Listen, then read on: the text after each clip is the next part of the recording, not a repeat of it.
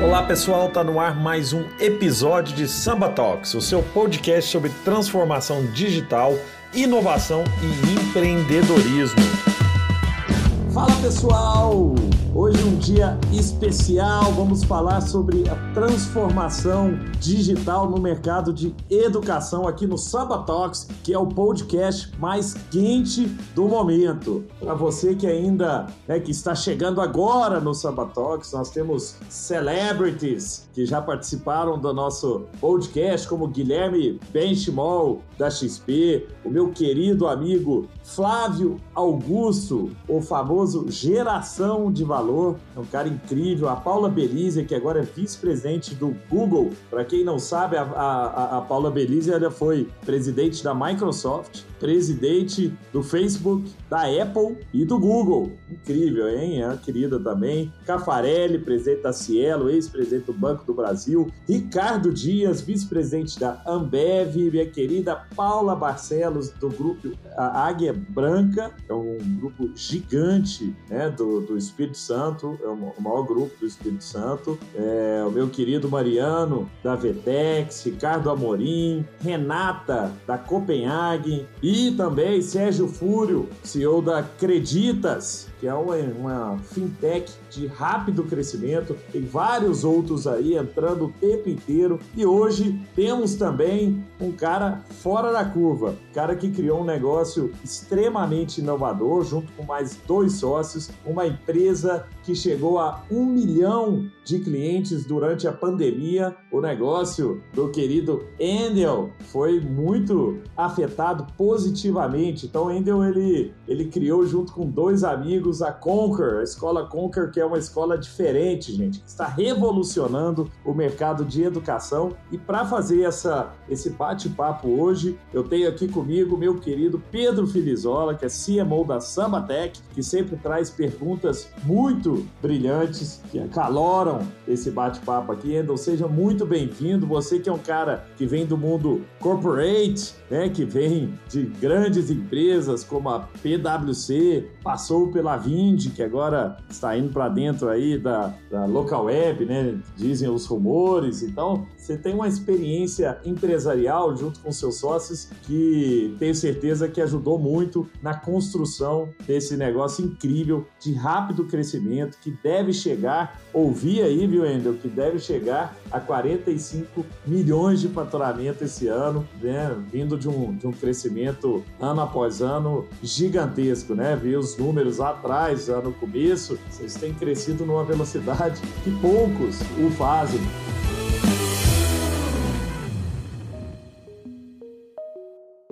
Então eu queria te dar já as boas-vindas, Endel, e pedir se você pudesse contar um pouco dessa história incrível de vocês, cara. De onde veio essa ideia? Como é que você larga o mundo corporativo para entrar de cabeça numa, numa startup de educação? E quais foram os grandes desafios né, que vocês passaram para chegar no topo, que é onde vocês chegaram agora?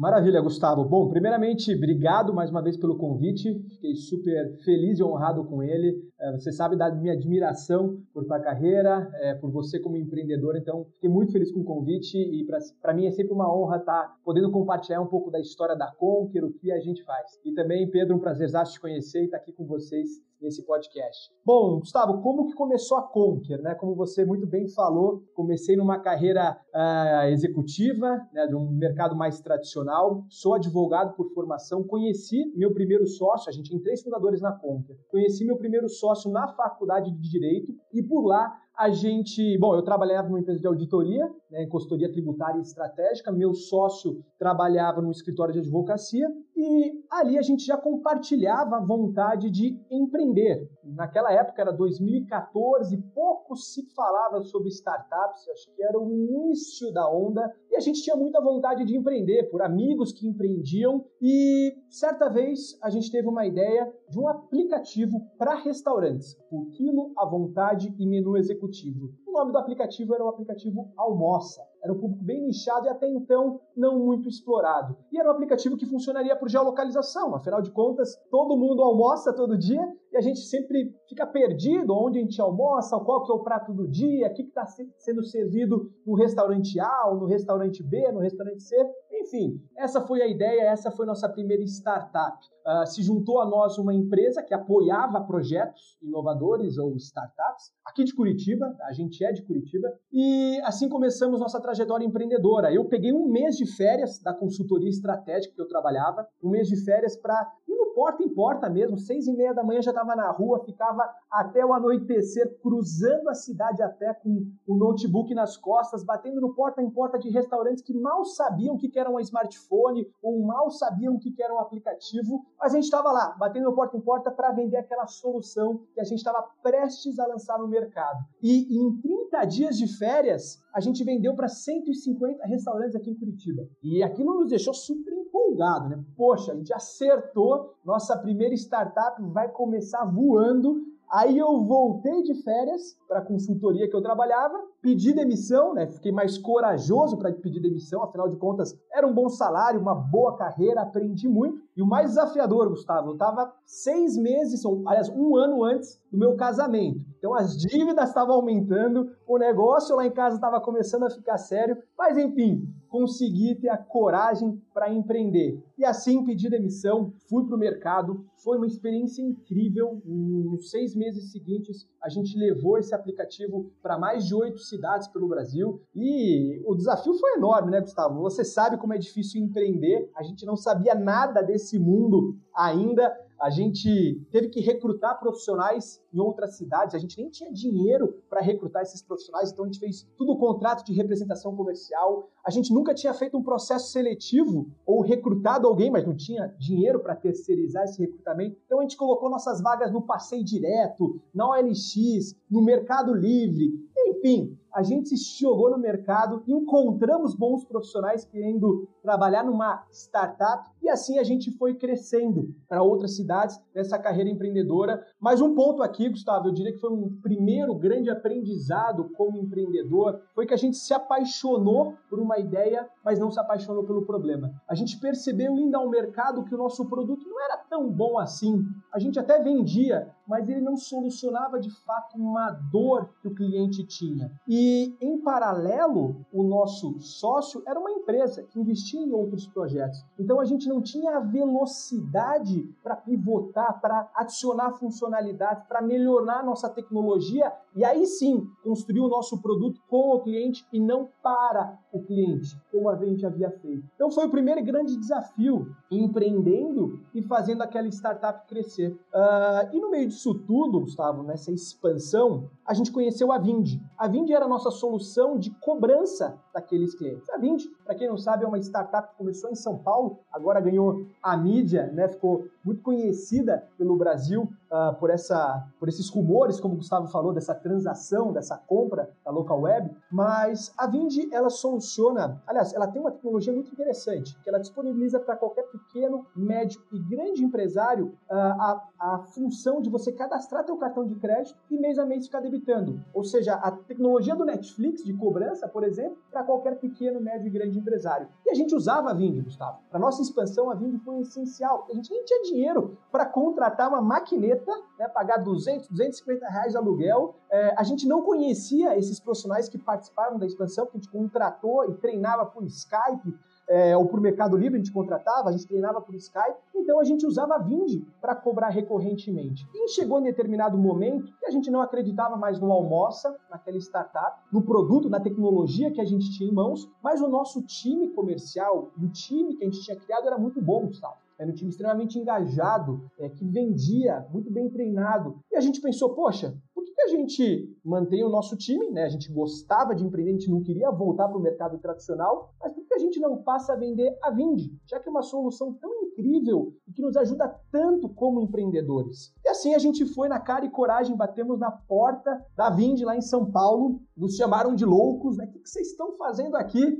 Mas a gente bateu na porta ali, poxa, a gente é cliente, mas a gente é fã do produto de vocês e a gente gostaria de se tornar responsável pela expansão offline do produto de vocês. Que até então a expansão e o crescimento era tudo online, é tudo através do digital. E a gente estava com o time offline, na expansão offline. E assim o Rodrigo Dantas e o Reginaldo, que são dois dos fundadores da Vind, compraram a ideia e assim a gente começou a expansão da fintech a nível Brasil no modelo offline. E o sucesso e o crescimento foi enorme, Gustavo. Foram é, um período de muito aprendizado de muito crescimento. E aqui entra o ponto principal para chegar na Conquer. Uh, ao longo da nossa trajetória empreendedora, uh, a gente enfrentou vários desafios. E para enfrentar esses desafios, eu e meu sócio, Sidney, uh, a gente começou a estudar conteúdos nos Estados Unidos, na Europa, conteúdos sobre outras habilidades que a gente não tinha aprendido no ensino tradicional. Habilidades como, principalmente, como produtividade, né, para saber se organizar melhor, gerir melhor o nosso tempo, fazer mais com menos, negociação, vendas, trabalhando a parte de influência, relacionamento, persuasão, e aquilo tinha mudado, transformado as nossas vidas, a nossa carreira, os nossos resultados como empresário, como empreendedores. E a gente parou e pensou, caramba, uh, por que, que ninguém nos ensinou isso antes. A gente passou cinco anos na faculdade de Direito, aprendendo só a teoria, só a parte técnica, sendo que mais diferencia um advogado não é o conhecimento técnico. O conhecimento, claro, técnico é importante, mas ele está à disposição de todos. O MEC regula todo o conhecimento técnico de todas as faculdades. O que, que diferencia de fato então um profissional? É o que ele faz com aquele conhecimento. É a capacidade dele de se comunicar, de negociar, de saber vender o seu produto ou seu serviço, ou se vender como profissional, a sua capacidade de oratória, a sua capacidade de liderança são outras habilidades. E parece que aquilo caiu uma venda dos nossos olhos. Por que, que ninguém nos ensinou isso antes? São habilidades que fazem tanta diferença, mas ninguém nos ensinou. E por que, que não existe uma escola que ensina essas habilidades e com uma metodologia diferenciada? Porque, convenhamos, a gente não era os maiores fãs do ensino tradicional das faculdades ou das salas de aula tradicionais. E assim que nasceu a ideia, Gustavo, Pedro, assim que nasceu a ideia da Conquer, é, toda essa carreira, ou tudo que a gente viveu foi essencial para a gente chegar na Conquer e inaugurar, né, lançar a escola em agosto de 2016. Foi o período que a gente inaugurou a Conquer. Não, incrível, incrível, Andrew. Cara, muito legal ver o quanto que a sua trajetória profissional acabou ajudando, né? Você adquirir esses skills para poder ser o líder e o empreendedor que você é hoje. Você falou uma frase né, muito forte, que a gente se apaixonou pela ideia e não pelo problema. É fantástico poder ter a consciência disso e depois usar esse aprendizado na empreitada da Conquer. Né? Inclusive, fica a dica aí para qualquer empreendedor que esteja nos ouvindo. Apaixone sempre pelo problema. Bom, a gente está no mesmo mercado, né, Wendel, que é o de educação. A Samba oferece infraestrutura para que o conhecimento possa chegar a todos os cantos do país. E vocês, com esse objetivo super nobre né, de formar profissionais mais preparados para esse novo mundo. Você já citou que um dos diferenciais da Conquer é a metodologia e esse foco muito mais na execução do que na teoria. Uma frase que você usou uma vez também que me marcou foi: na Conquer ninguém precisa tomar café para ficar acordado. Conta pra gente como é que funciona isso na prática. Legal, Pedro, excelente pergunta.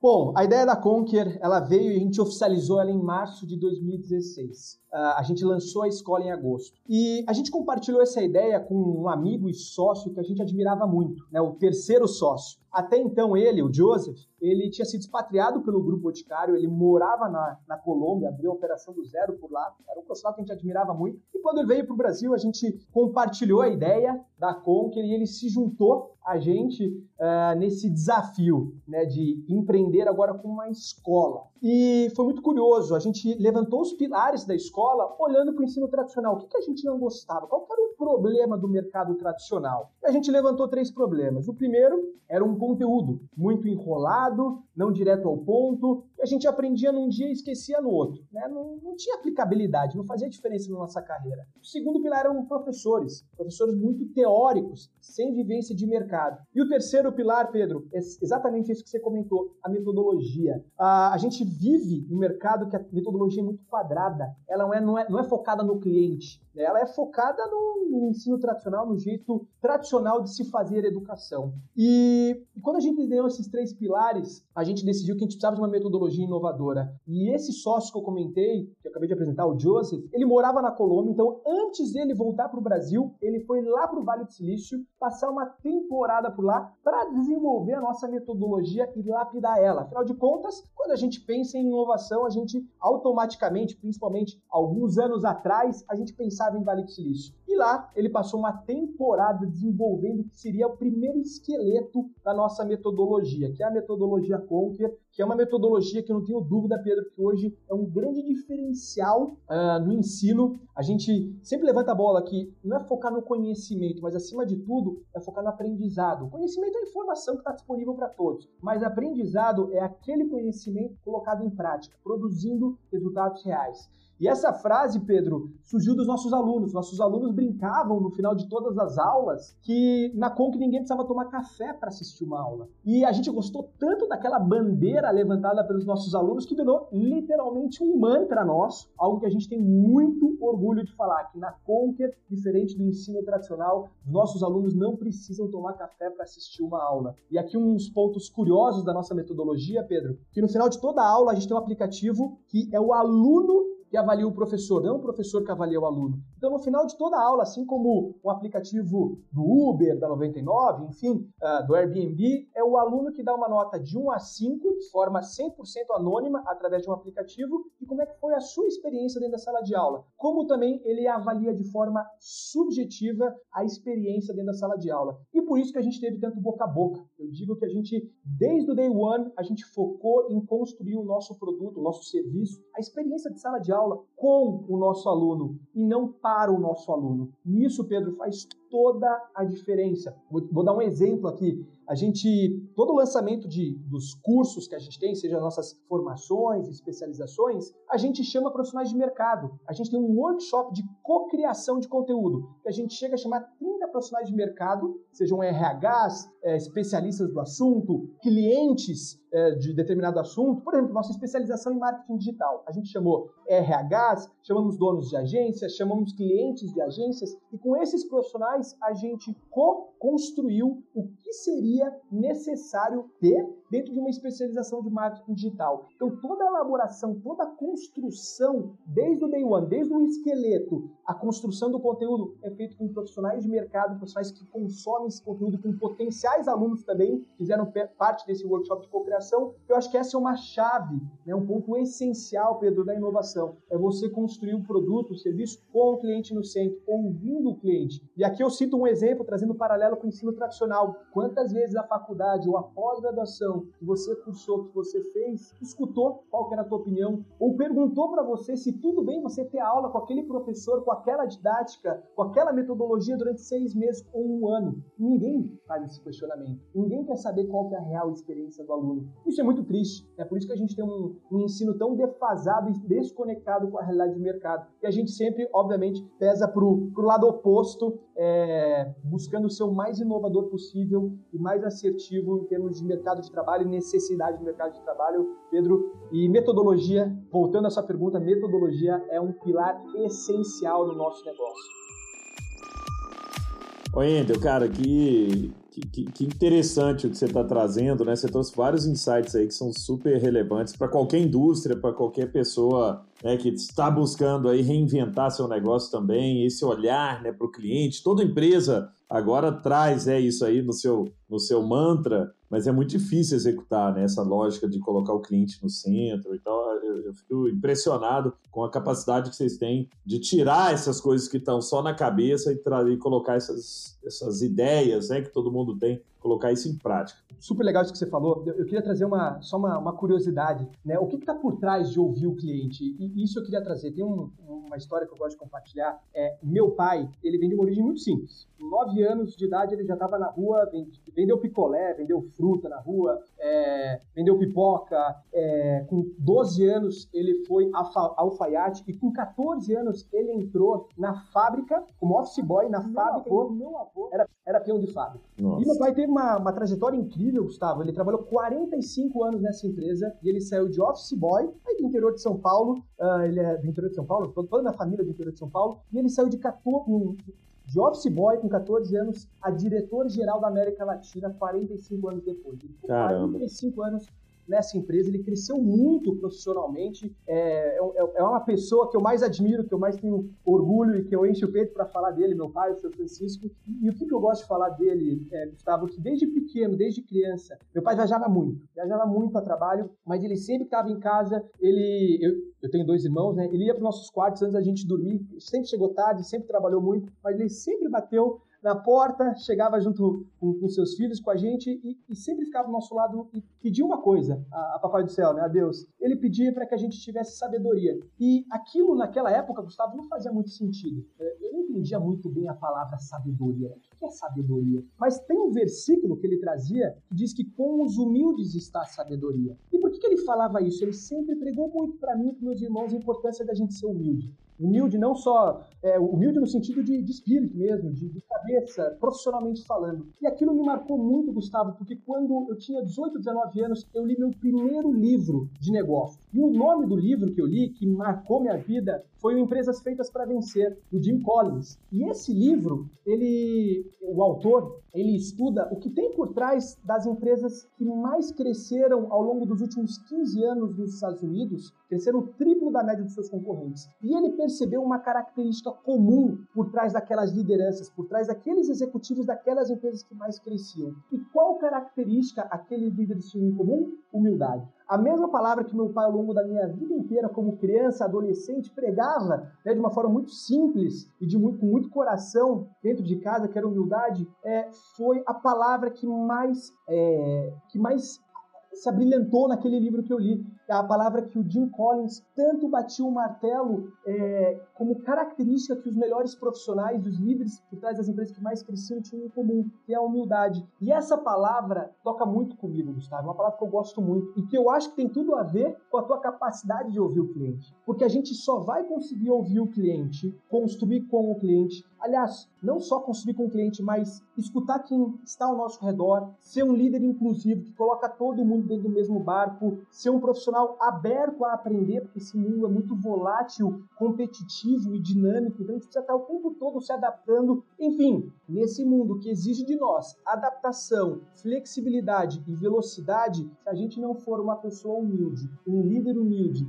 um empreendedor humilde, pode ter certeza que as adversidades e os desafios vão ser muito maiores maiores do que poderiam ser. Então, enfim, para fechar esse ponto do ouvir o cliente, não tem como não trazer à tona a humildade, que é uma habilidade, uma característica que eu sou fã. E eu busco nos profissionais que trabalham com a gente, eu busco nos professores que fazem parte do nosso time. Eu acho essencial, Gustavo, para a gente ter um time e uma empresa altamente inovadora. Incrível, cara. Que história legal, que história que isso realmente marca né, a nossa vida e acredito muito também né, na humildade, na simplicidade é tanto que meu livro é, chama-se Pense Simples, mas é, é, é, uma crença que eu tenho mesmo, uma coisa que eu, que eu aprendi também, viu, Andrew, é que a simplicidade, né, e aí a humildade né, também né, tá, tá, tem tudo a ver, ela conecta, né? Quanto mais simples, quanto mais humilde, você fica próximo. Quanto mais arrogante, mais distante, né? Então, distante do cliente, distante das pessoas, né? Eu lembro,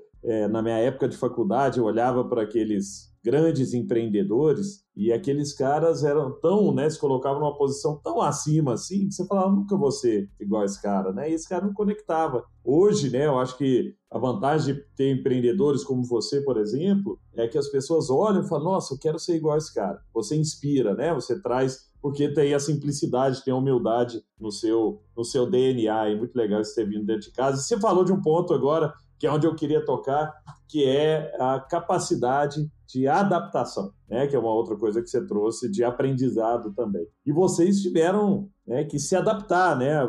Muita gente agora conhece a, a Conquer como uma, né, uma escola online, mas uh, nativamente não era assim, né? Vocês estão em oito cidades com, com lugares físicos, né? inclusive aqui em Belo Horizonte, e de repente tiveram, no meio da pandemia, que tomar uma decisão rápida. Agora, o mais impressionante, Andrew, e conhecendo, conheço do que eu vou falar aqui, é que essa virada do mundo físico para o mundo digital, por mais que pareça ser uma virada natural e simples, ela é muito complexa, porque os desafios são diferentes. Desafio de, os desafios de aquisição dos clientes é, é, é diferente, o desafio de, de manter né, esses alunos é, engajados, conectados com o conteúdo é diferente, porque quando você está numa sala de aula, tem várias coisas que você pode fazer ali para que isso aconteça, né? E quando você vai para o online, muda essa dinâmica. As pessoas no mundo online elas estão sempre é, mais é, distraídas ou dispersas, porque tem mais coisa piscando na tela, ou mais telas piscando, né?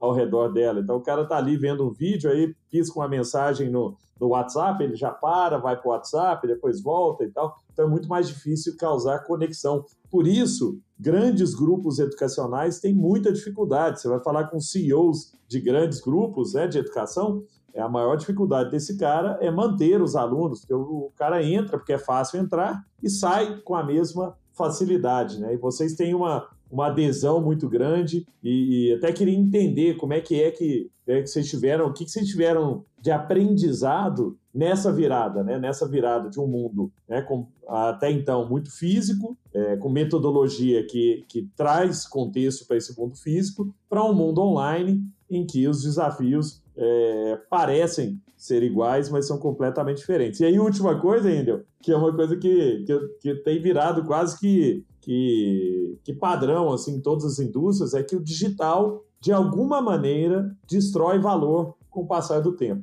Né? Então, quer dizer, tudo que é físico tende a ter mais valor. Eu fui do conselho consultivo da Saraiva por, por algum tempo e, né, quanto mais a Saraiva vendia no online, mais ela perdia dinheiro, né? Mas ela destruía valor, porque o online a competição é muito maior, né? A aquisição, você tem que brigar muito mais pelo usuário. E aí eu queria entender qual foi o aprendizado e como que vocês fizeram essa virada, uma virada tão bem sucedida, de sair de 30 mil alunos para atender mais de um milhão de alunos. Perfeito, Gustavo. Bom, a, a história é muito interessante, né? Vou, vou, resumir ela, mas até então, nesses quatro anos de vida, e como você muito bem comentou, a gente estava com unidades físicas, nossa expansão era 100% presencial, e, e, com a pandemia veio a necessidade de a gente virar chave. Né? A gente já tinha na gaveta e alguns experimentos e testes de cursos online, cursos gravados, até porque a gente tem uma demanda, tinha uma demanda reprimida é, para o Brasil e para até outros países, mas a gente acreditava uh,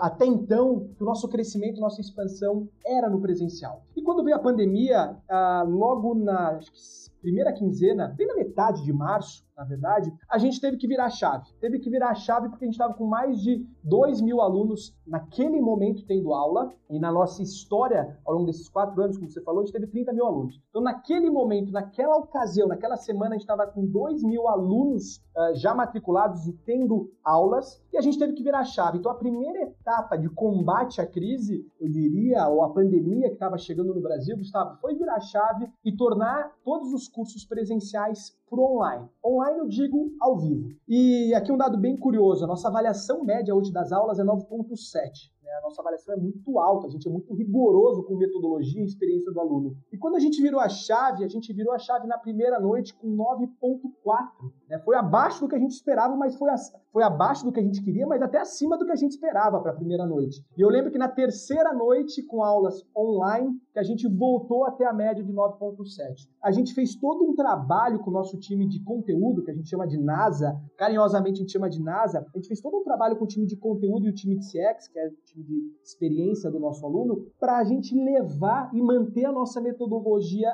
no online. E a gente conseguiu, a gente conseguiu proporcionar uma experiência dentro da sala de aula de conteúdo muito rica. E a segunda etapa foi responsável pela grande escala e por a gente ter passado nas semanas seguintes de mais de um milhão de alunos, foi o lançamento de cursos gravados. Então a primeira etapa foi cursos online, ao vivo, e a segunda etapa, cursos gravados. A gente lançou, produziu e lançou, em menos de 30 dias, 10 cursos gravados. E foi muito interessante, porque um desses cursos que a gente lançou, e que estava tendo maior procura, Gustavo, Pedro, era o curso de inteligência emocional. A gente viveu um momento muito difícil em março, né, pela pandemia, o estresse psicológico, o medo, a insegurança daquele momento era muito grande. A gente tinha muitos amigos uh, correndo risco de perder o trabalho, empreendedores uh, não sabendo o que fazer, tendo que fechar as portas, enfim, foi um período muito difícil. Né? Todo mundo se lembra como foi março, abril, o início da pandemia.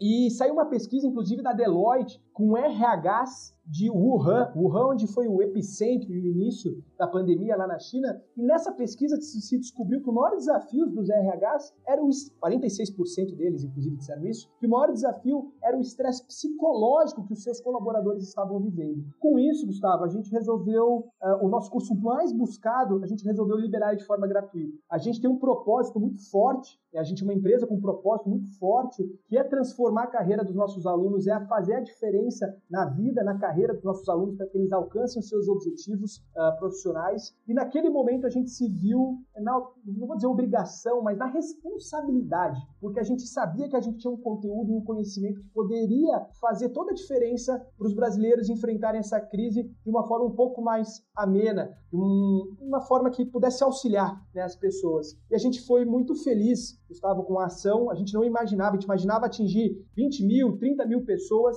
e em duas semanas a gente passou de meio milhão de alunos. Em duas semanas a gente passou de meio milhão de alunos em mais de 80 países inscritos nesse curso. E ao longo das outras semanas a gente passou de um milhão de alunos é, inscritos em cursos da Conta. Então foi algo que foi incrível, né? essa virada de chave, esse crescimento, essa escalabilidade uh, nos surpreendeu. Inclusive a gente entrou, a gente foi né, entre as 100 marcas mais lembradas pelos brasileiros em tempos de Covid, a única marca de educação e a marca mais jovem a entrar para essa lista, com apenas 3 anos e meio de vida. Então a gente ficou muito feliz com essa virada de chave, com essa digitalização e o impacto e, sobretudo, a, a diferença que a gente pode fazer na vida aí de centenas de milhares de brasileiros. E o ponto muito importante, uh, Gustavo, que você me perguntou, é sobre experiência do aluno. Como que a gente conseguiu manter a experiência? É, esse desafio é tão grande e tão real né, em termos de ensino que a gente chegou ao ponto de desenvolver nossa metodologia, nossa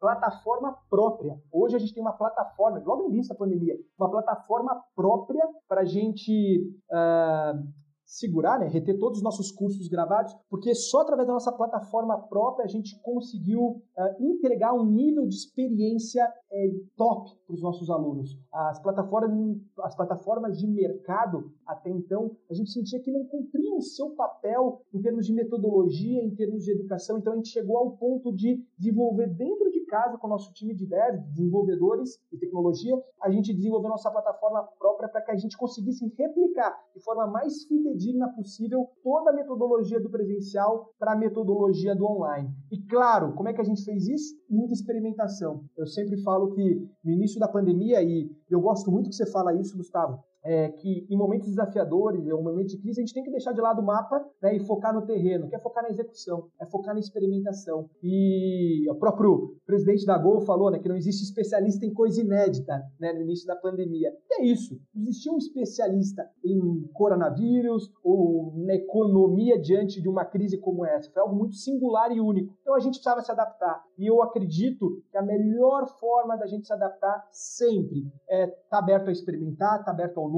ter um pouco de humildade por trás da experimentação, é sentir, ouvir o cliente e com esses ajustes, com velocidade, com flexibilidade, a gente conseguiu proporcionar uma experiência para o usuário incrível, um índice de engajamento muito grande. A gente viu no mercado, infelizmente, é, números bem tristes de 30, 40, até 80% de cancelamentos uh, dentro de escolas. A gente chegou, felizmente, graças a muito trabalho, a gente chegou ao índice de 2% de cancelamento. Foi uma taxa, eu diria, quase que zero, né, diante de uma crise e de um momento tão desafiador que a gente viveu como economia, como, como pessoas, como cidadãos, né, que tiveram é, dificuldades financeiras. Então foi um período muito, enfim, de muito esforço, mas também de muito resultado. Muito interessante, André, essa história de virada, né? Que existe sempre agilidade, flexibilidade, resiliência, porque nem tudo que a gente executa dá certo, né? E você viveu Total. isso na prática. Esse movimento de liberar o curso de inteligência emocional, né, de graça é muito novo. Ainda mais esse skill, na minha opinião, é a principal habilidade de um profissional na atualidade, disparado. Não, total, Pedro. A gente, eu tenho aqui números bem interessantes sobre inteligência emocional. Desde uh, ah, 71% dos profissionais de RH, eh, eles valorizam mais a inteligência emocional do que o próprio QI, né, que é a inteligência tradicional. Ou uma pesquisa da Talent Smart, muito interessante, que 58% do desempenho profissional ele está atrelado à inteligência emocional. E, e, é muito triste que é uma habilidade que até então não era muito valorizada, né? Principalmente RH, porque a gente leva leva os nossos treinamentos não só para o B2C, mas para o B2B também. Os RH já contratavam no Brasil, na América Latina, enfim, nas empresas e startups que a gente atende, eles já contratavam. Mas para pessoa física, até então, não era um curso muito buscado, não. Isso é interessante. E com a pandemia, eu acho que tudo aflorou e as pessoas perceberam né, e quebraram preconceitos sobre a importância de inteligência emocional, que é como saber lidar com a pressão e estresse do dia a dia, como saber lidar com as suas emoções diante de adversidades, desafios, como melhor trabalhar em equipe. Enfim, é um conteúdo muito rico, faz muita diferença, trabalha muito a resiliência, a adaptabilidade e, infelizmente, não é uma habilidade muito abordada é, no ensino tradicional. Né? Você tocou num ponto-chave, Andrew, que é justamente isso. Eu tenho uma teoria própria né, de que é, alguns skills como esse tinham que ser ensinados no colégio, na faculdade. Né? E já que não tem, o caminho aí via, via Conquer mesmo. Totalmente, Bom, totalmente. A gente, a gente brinca, eu gosto de falar que é, o mercado chama de soft skills. E aí parece que é algo suave, não faz tanta diferença. Isso eu gosto de chamar de core skills ou first layer skills, né, que seriam habilidades essenciais ou habilidades de primeira camada, porque essas habilidades que potencializam qualquer habilidade técnica, seja você um engenheiro, um publicitário, um empreendedor, designer, não importa. Tem que dominar essas habilidades, elas que potencializam o teu conteúdo técnico. Não, de acordo, 100% de acordo. Muito legal. Endel, muita gente acha, né, entrando aqui num, num, tema específico do nosso podcast, que é a transformação digital, inovação, muita gente acha que inovação é simplesmente inventar uma tecnologia nova. É, só que a gente sabe que muitas inovações surgem, por exemplo, de novos modelos, novos canais. Vocês mesmos inovaram, migrando do, do tradicional para o online, né, com um nível de satisfação enorme. Vocês têm um braço B2B muito forte também. É, como que funciona a inovação num mercado tão, tão tradicional como o da educação? Legal, ótima pergunta. Bom, a, a inovação, eu, eu, eu, gosto de dizer que a gente pensa, quando a gente pensa em inovação, a gente pensa em tecnologia, né? E, e tá errado. Tem uma frase do Paul Petroni, que é head do LinkedIn Learning, ele fala que a ascensão da inteligência artificial, ela tá tornando as soft skills cada vez mais importantes, já que são competências que os robôs não podem automatizar. Então, quando a gente vê um mundo de transformação digital, de digitalização de tecnologia, eu gosto de voltar à essência, a essência que somos, somos nós humanos. E eu trago a frase, a brilhante frase do Simon Sinek, né, que 100% dos seus clientes são pessoas, 100% dos seus colaboradores são pessoas. Se você não entende de pessoas, você não entende de negócios. E eu acredito que é isso. Quando a gente fala de educação, quando a gente fala de um produto novo, de um serviço novo, se a gente quer inovar, a gente tem que voltar à nossa essência, que é focar no ser humano. E quando a gente fala de focar na essência ou focar em pessoas, é, o primeiro pilar eu já comentei, né? a gente falou bastante sobre construir um produto ou serviço com o cliente e não para o cliente. Eu, a,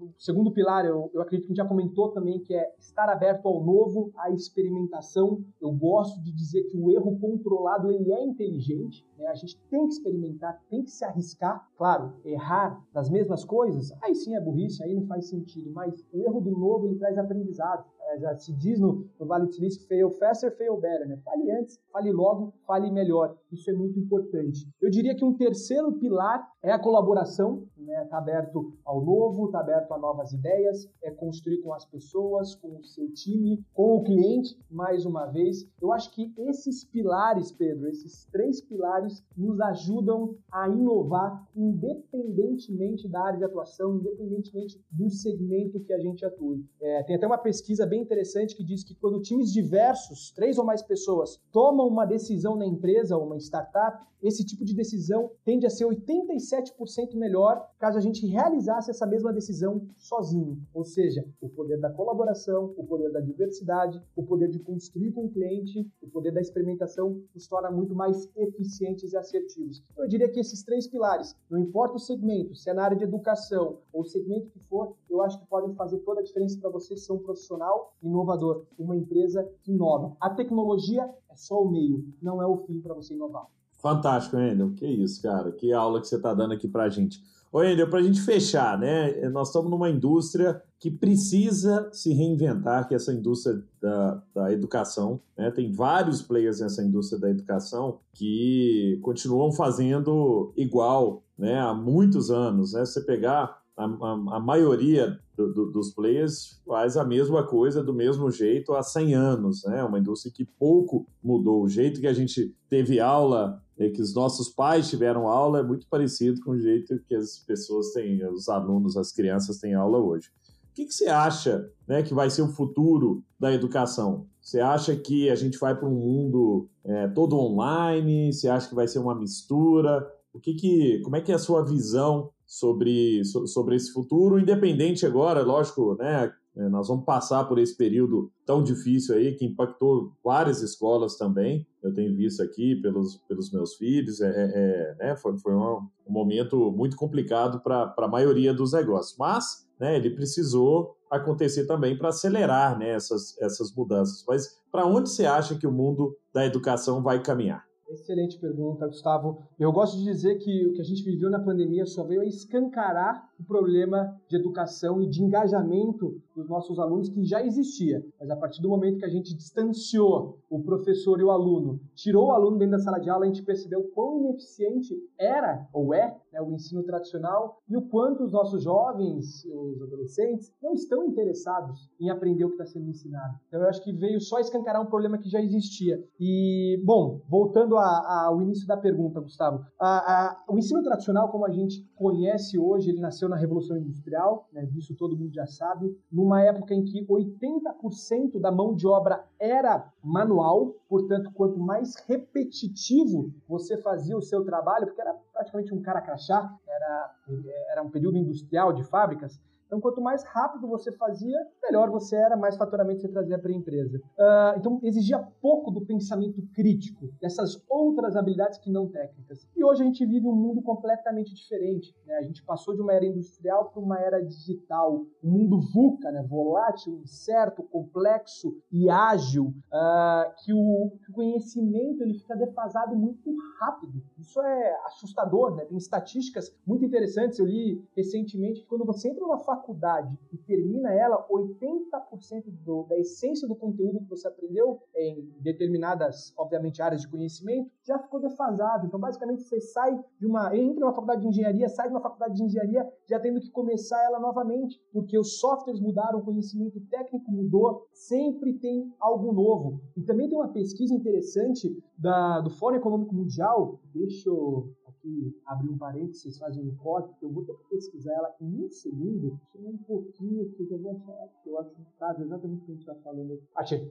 Tem uma pesquisa muito interessante do Fórum Econômico Mundial que até 2022 se espera que 42% das habilidades técnicas necessárias para a execução de trabalhos existentes sejam alteradas. Isso é assustador. Como é que a gente separa, como é que a gente se prepara né, para um mundo que o conhecimento ele fica defasado muito rápido? Aí volta a, a resposta, Gustavo. Eu acredito no ensino é, que, que, a gente prega, que é do lifelong learning, do aprendizado contínuo, com microlearnings, né, com aprendizado muito mais curtos, muito mais rápidos, muito mais conectados com o mercado de trabalho. Você não vai ter que passar cinco anos estudando, não. São cursos de um mês, dois meses, seis meses, né, o microlearning, ao longo da sua vida. Uh, e isso é o que tem feito a diferença. Né? Tem um, uma frase de um futurista americano, que é o Alfred Topper, que ele diz que os analfabetos do século XXI não serão aqueles que não sabem ler e escrever, mas todos aqueles que não sabem desaprender a aprender para então reaprender. Ou seja, continuar aprendendo. Né? O conteúdo ele fica defasado muito rápido, o conteúdo técnico fica defasado muito rápido. Então, mais do que nunca, a gente tem que ser aquele profissional. Voltando às primeiras perguntas, humilde, adaptado adaptável, aberto ao novo, que consome pílulas de conhecimento. Até tem uma pesquisa que eu acabei não trazendo, que eu li recentemente da Corn and Ferry, que é uma consultoria de gestão global, e, e eles descobriram que profissionais com rápida capacidade de aprendizagem, né, do, do Learning Agility, que estão o tempo todo se atualizando, eles são promovidos duas vezes mais rápidos que os seus pares. E empresas que contam com esse perfil de executivo são 25% mais lucrativas que os seus concorrentes. Então eu diria que o segredo, né, o futuro da educação é mais rápido, mais contextualizado com o mercado,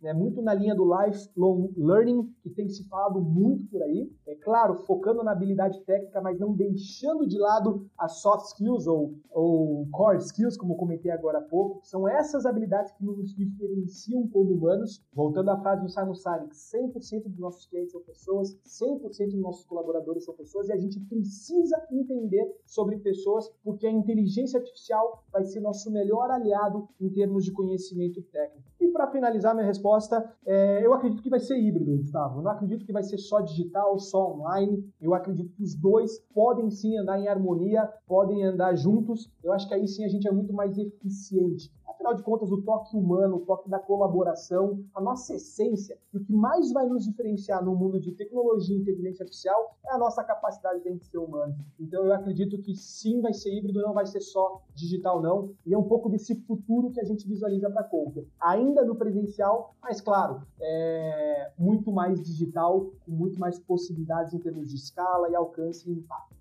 Cara, que aula que você deu, Endel. Muito legal. Você sabe que eu tive uma vez a oportunidade né, de, de ficar por uma hora, de sentar e bater um papo por uma hora com Satya Nadella, que é o presidente mundial da Microsoft, é um indiano que toca, né, o CEO global da empresa e que está fazendo uma transformação, né? Há alguns anos tem transformado a empresa. E o cara é um visionário, o cara é impressionante, humilde, super próximo. O que, que ele fez? É, ele, ele convidou alguns clientes da Microsoft para bater um papo. Ele queria entender o que, que você acha que a gente é ruim, onde a gente tem que melhorar, por que, que a Microsoft não chega tanto nas startups, o que, que a gente pode fazer. Foi super legal. E uma da, da, das coisas que ele, que ele falou, na época ele tinha estado com a Carol Dweck, né, que, que escreveu que escreveu o livro Mindset. E, e ele falava muito né, de, desse conceito, né, que é o que você está trazendo, né, que é o que o Carol fala no, no, livro, é que você tem aquele fixed mindset, que é eu aprendo tudo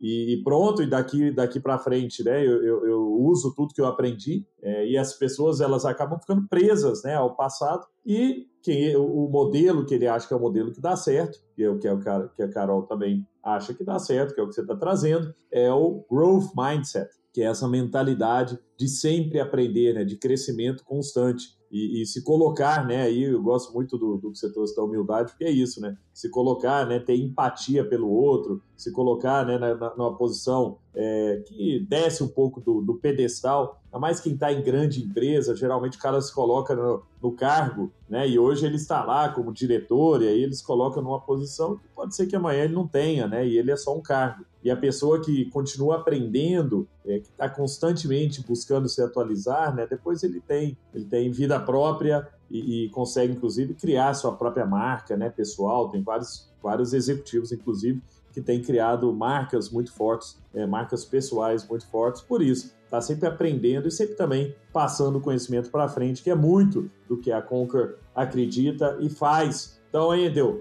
você foi fantástico, brilhante na sua explanação aqui sobre, sobre esse mercado, que é um mercado que, que precisa se transformar. Né? E eu tenho certeza que a Conquer é a, a, empresa que está na vanguarda desse mercado, que vários outros agora vão se inspirar em vocês. Se Deus quiser, essa indústria vai ser inspirada por um líder que tem né, essa, é, esse, essa mentalidade né, do crescimento, de olhar para o cliente, de criar uma experiência positiva e de se atualizar. Né? O que você trouxe lá atrás também, de chamar os stakeholders para conversar, para construir um curso em conjunto, co-criar, né? isso, isso é o futuro, porque o que acaba hoje é que a gente tem 500 mil vagas de emprego abertas nas áreas digitais e mais de 30 milhões de pessoas sem emprego aqui no Brasil. Então quer dizer que estamos formando gente para um mundo que não tem essa demanda, né? E ao mesmo tempo não estamos formando para onde existe uma demanda crescente, absurdamente crescente, que é o que a gente vivencia aqui no nosso dia a dia, inclusive na, na Sambatec. Muito obrigado, viu, Endo? Obrigado pela, pelo seu tempo, por trazer tanta informação valiosa e preciosa. Minha cabeça está borbulhando, porque eu tenho certeza que várias coisas aqui eu vou levar, né, inclusive para samba, algumas já, já anotei aqui. E o Pedro Felizola também, nosso CMO, Pedro Feliz, Felizola, também é, ajudou a enriquecer demais, viu, Pedro? Obrigado pelo, pelo, pelo carinho aí, pelo papo tão legal, por perguntas tão inteligentes que ajudaram a extrair o máximo dessa mente brilhante que é a mente do Wendel. Gente, muito obrigado pelo convite, Gustavo, mais uma vez, Pedro também. Foi um prazer estar aqui com vocês. Excelentes pontos, Gustavo, para a gente fechar o nosso bate-papo. Contem sempre comigo, estou super à disposição. Quando estiver em São Paulo ou em BH, vai ser um prazerzaço receber vocês na nossa unidade, nossa unidade física. É claro, assim que passar toda essa pandemia, mas vai ser muito bacana conhecer vocês pessoalmente e tomar um café. E pessoal, obrigado mais uma vez. Contem comigo e parabéns pelo podcast, que eu sou fã, acompanho e sempre tenho conhecimento, um conteúdo né, que geram conhecimento, que geram aprendizados muito bom. Então, parabéns, muito obrigado. Valeu!